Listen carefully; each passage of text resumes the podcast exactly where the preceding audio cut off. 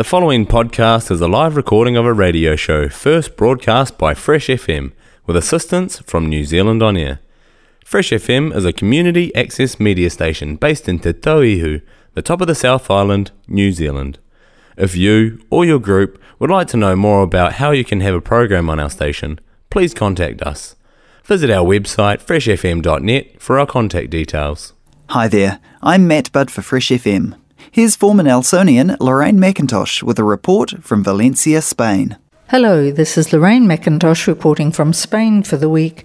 Now, Italy has had its new Prime Minister sworn in by their President, although to us she will be referred to more as the President, as the their government leader is more commonly referred to as the President of the Council. I think that's how it works for the French government, as Macron is always President Macron in our media, not Premier Ministro. So, overall, for Italy, a reasonably speedy appointment and swearing in of the new right wing government. The UK mess leaves everyone here agog, as you perhaps are in New Zealand. Flash news of Boris Johnson arriving back from a Car- Caribbean holiday to join the fray, causing amazement everywhere. It's got to the stage where a small group of people are yet again electing a leader to try and rescue them from everything. It's laughable if you don't stop to consider the damaging effects on the economy and the people. And on leadership issues covering our newspaper front pages and broadcast media at the moment is the outcome of the Chinese Communist Party Congress, especially of Xi Jinping having the previous leader Hu Jintao removed. Now we have analysis of Xi Jinping and his life and speculation of the aims of the now all powerful president. We have enough going on here with Putin news and Ukraine that it feels like overload. Of course, the Chinese situation is of much greater geographical worry to New Zealand. One understands more why Nancy Pelosi of the US appeared in Taiwan recently. But back on more ordinary daily life things. The increase in food prices are becoming more noticeable now.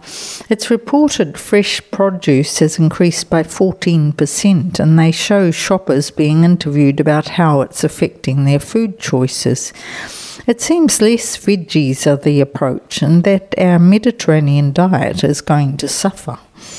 Given the increase in obesity statistics here since I came to Spain, I think they should be missing out all the sugary things.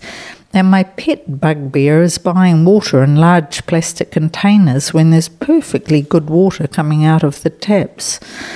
But as I've said before, there are few visible signs of downturn here, with masses of trucks moving things on the highways, building cranes and construction work abound, and people are still filling the cafe terraces. They predict up to 2% economic growth for us next year, and I guess tourism has a big part to play in that. Having just travelled up north of Spain, we were also impressed of, at the number of car factories we saw. As in the Valencia community, the Ford car factory is the biggest industrial business here. It seems that many of the factories are being included in the change to produce electric cars. That was a major worry for Spain, as Eastern European countries can compete with our relatively low salaries. Perhaps the instability with the U- Ukraine war has affected some of the decisions in favour of Spain. I just checked, as we can nowadays, and Spain is the second largest automobile manufacturer in Europe with 17 plants. Wow! No wonder we get twitchy if they talk of closing any. So for the week, it's goodbye from Lorraine in Spain. Reporting from Valencia, Spain, former Nelsonian Lorraine McIntosh. Today's technology allows us to keep in touch with locals who live abroad. If you're heading overseas and would like to report back to Fresh FM listeners, ring the studio nearest you or contact Fresh FM through the website freshfm.net. The podcast you just listened to was a live recording of a radio show, first broadcast on Fresh FM, the top of the South's community access media station, with support from New Zealand On Air. The funding of Access Media makes these podcasts possible. To find similar programs by other community access media stations, go online to accessmedia.nz.